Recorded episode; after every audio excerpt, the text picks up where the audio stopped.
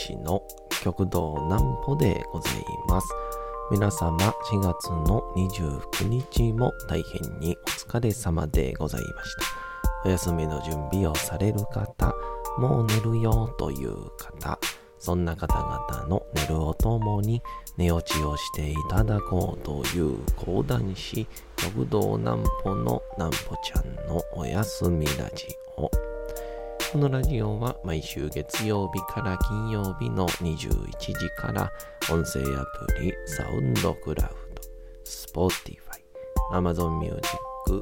Podcast にて配信をされております。皆様からのお便りもお待ちしております。お便りは極道南歩公式ホームページのおやすみラジオ特設ページから送ることができます。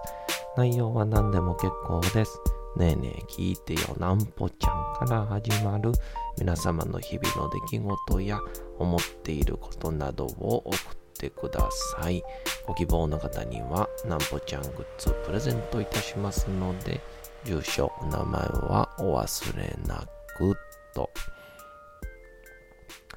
えー、いうことで、えー、昨日が、え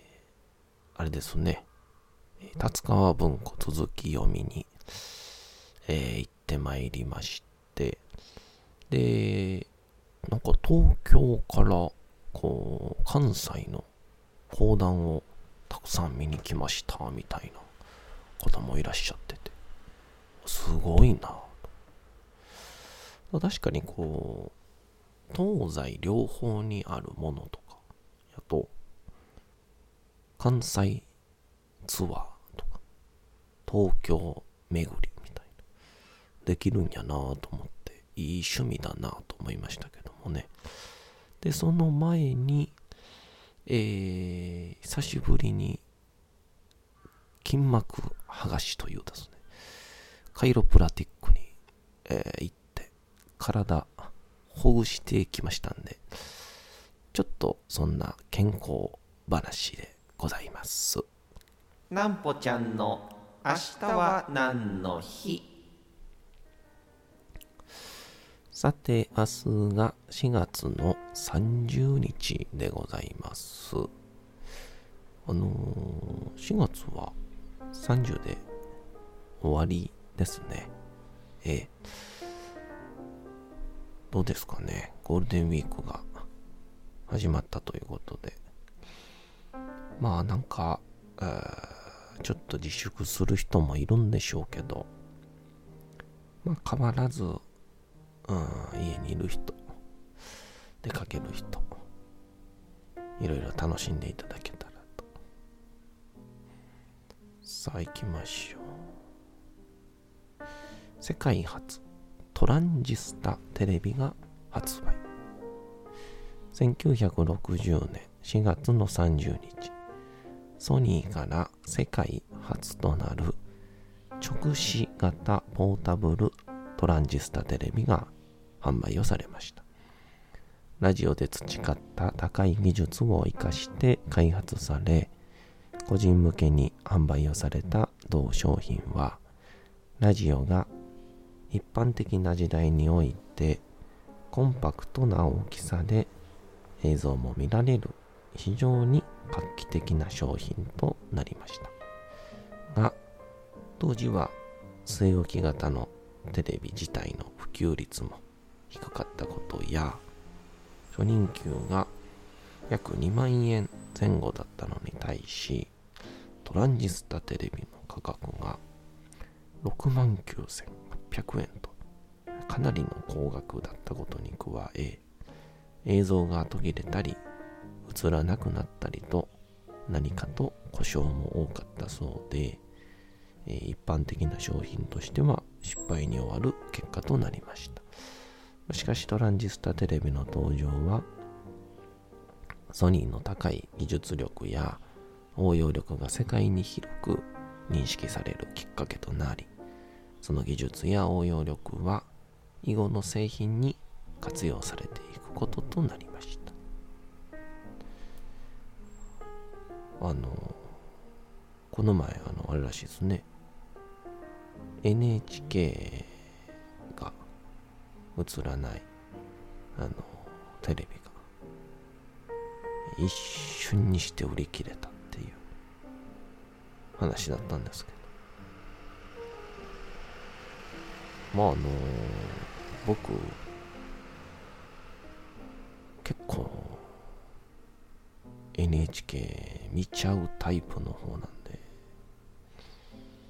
まあ見たら払うしかないですよね。これは。しゃあないという。まあ難しいっすよね。人によってはね。俺見えへんねんけどなっていう人もいますから。うん。ザッピングしてたらやっぱりおもろそうやったら見ちゃいますからね。ええ。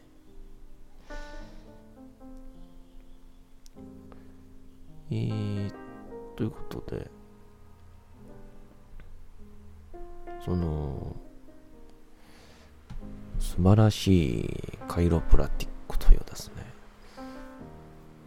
結構このえー、どっから説明すればいいんかな？あのこの一昨年ぐらいかな？去年か？の本当に年頭ぐらいにえ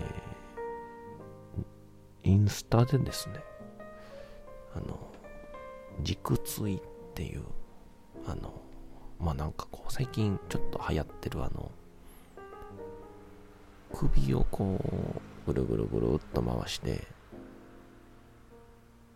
カポーンってこう音鳴らすようなやつあるやないですか。あれが結構インスタにわーって流れてる時にあのなんて言うんでしょう。あの僕の体がすごいもう張りまくってて痛くて。でその時にこれ気持ちよさそうやなと思って。行ってみたいなと思って。でそしたらそれが日本橋にあるからっていうので、えー、当時まだ LINE であのビジネスアカウント LINE で、えー、予約したいんですけどって言ったら、えー、ぜひどうぞって言われて。で日本橋にあるマンションの一室に行ったら体のメカニズムとか教えてくれてカポンカポンって本当12分で肩がこう前にグーって巻いててなんか目がしんどくて。っていう状況だったのがそれやっただけで肩がこうぐわー開いて。ほんで目がパッチリみたいな。なんじゃこれと思って。で最終的に終わったな。こう首を下に曲げるだけで痛かった。部位が何も痛くないっていうところまでやってくれて、まあ、先生が曰く、まあ、人間の体ってのは必ず歪みますと。でその歪んだのが3とか410段階で言うと4で痛みが出る人もいれば8で痛みが出る人もいると。だから4の時に歪みを0に戻す必要がある人もいれば8でやっと戻す必要がある人もいるのでよっぽどこう体の使い方を分かっておかないと、えー必ず歪むので定期的に来て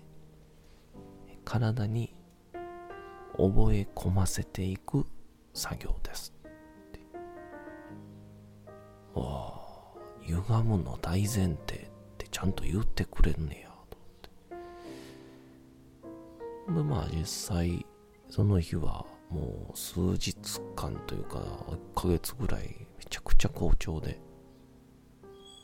たんですけどおっしゃる通りまあスマホを使ったりパソコンを使ったりいろんなことをするのでまあ歪んでいったのかまたこの半年ぐらいずっと左肩が痛かったんですけどこれも限界やと思って昨日行ってきまして。あそしたらまた首がもう砂利入ってんのかなっていうぐらいカポカポカポカポーンってなって。まあでも音のためにやってるんじゃないですよとは言われて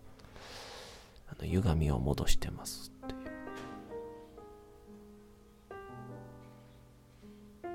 そしたらあのまた肩がパ目がパーン開いて正常な位置になりましたよ。で体の歪みを直してもらってで最後こ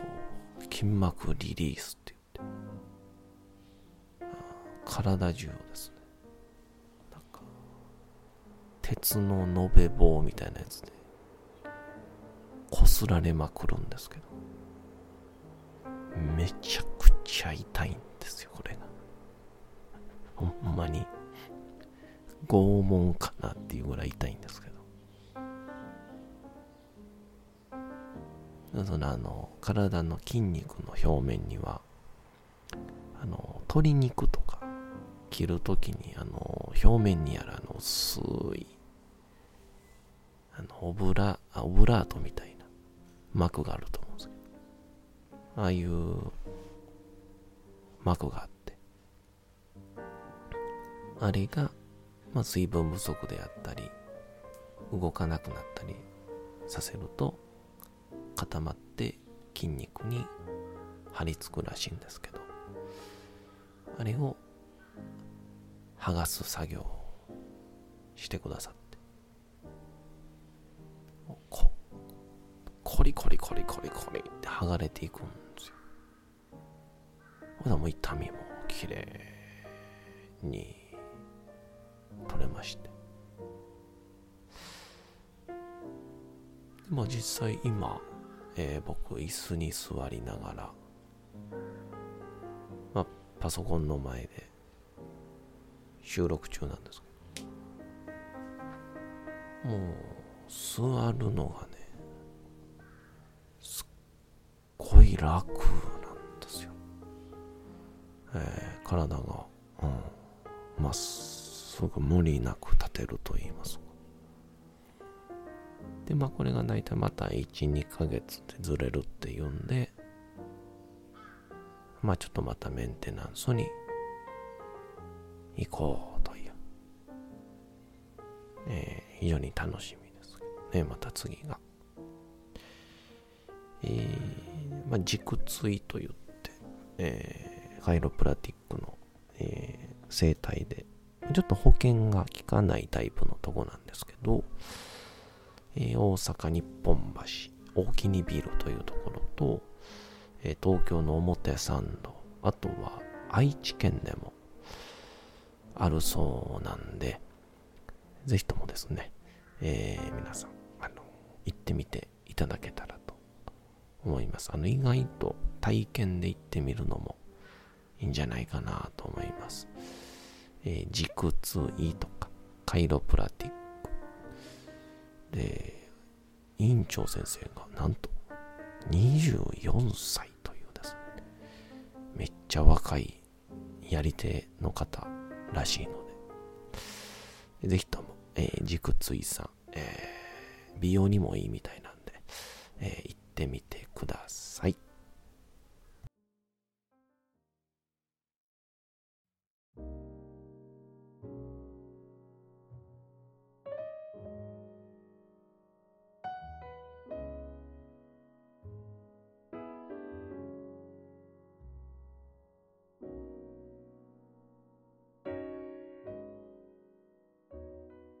て時刻はうとうと朗読会の時間となりました。皆様小さい頃眠れなかった時にお父さん、お母さん、おじいちゃん、おばあちゃん、お世話になっている方に本を読んでもらった思いではないでしょうか。なかなか眠れないという方のお力に寝落ちをしていただければと毎日様々な物語、小説をお届けしております。えー本日もお読みしますのは、えー銀閣寺三島由紀夫でございます。えー本当にちょっと読んでいて、えー気持ちよくなるぐらいの、えー文章でございまして、えー読んでいる方がまさか、えー眠すくなるというか、えーやっぱ素敵な文章だなと思うんですけど、えー今日も続々と話がこう展望が見えてくる感じですので、ぜひともお楽しみください。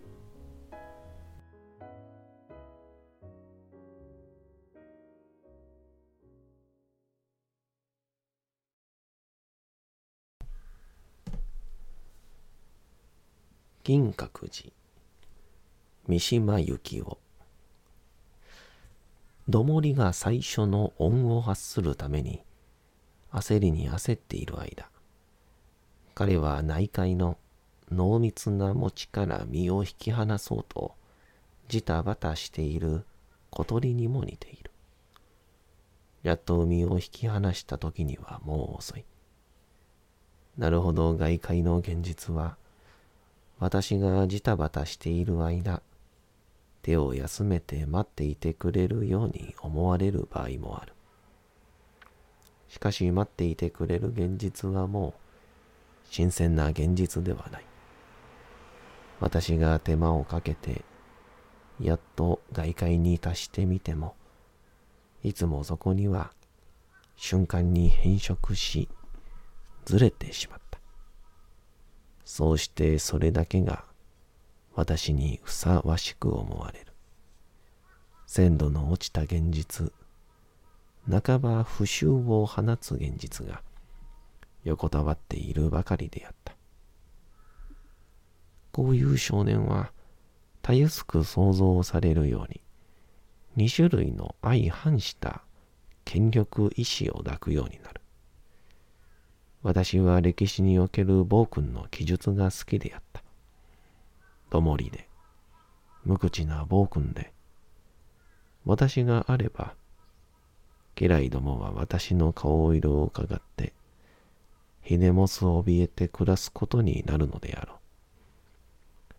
私は明確な滑りの良い言葉で、私の残虐を正当化する必要なんかないのだ。私の無言だけがあらゆる残虐を正当化するのだ。こうして日頃私を蔑む教師や学友を片っ端から処刑する空想を楽しむ一方、私はまた内面世界の王者、静かな定感に満ちた大芸術家になる空想を楽しんだ。外見こそ貧しかったが、私の内界は誰よりもこうして飛んだ。何か拭いがたい、引け目を持った少年が、自分は密かに選ばれたものだと考えるのは当然ではあるまいか。この世のどこかに、まだ私自身の知らない、そんな使命が私を待っているような気がしていた。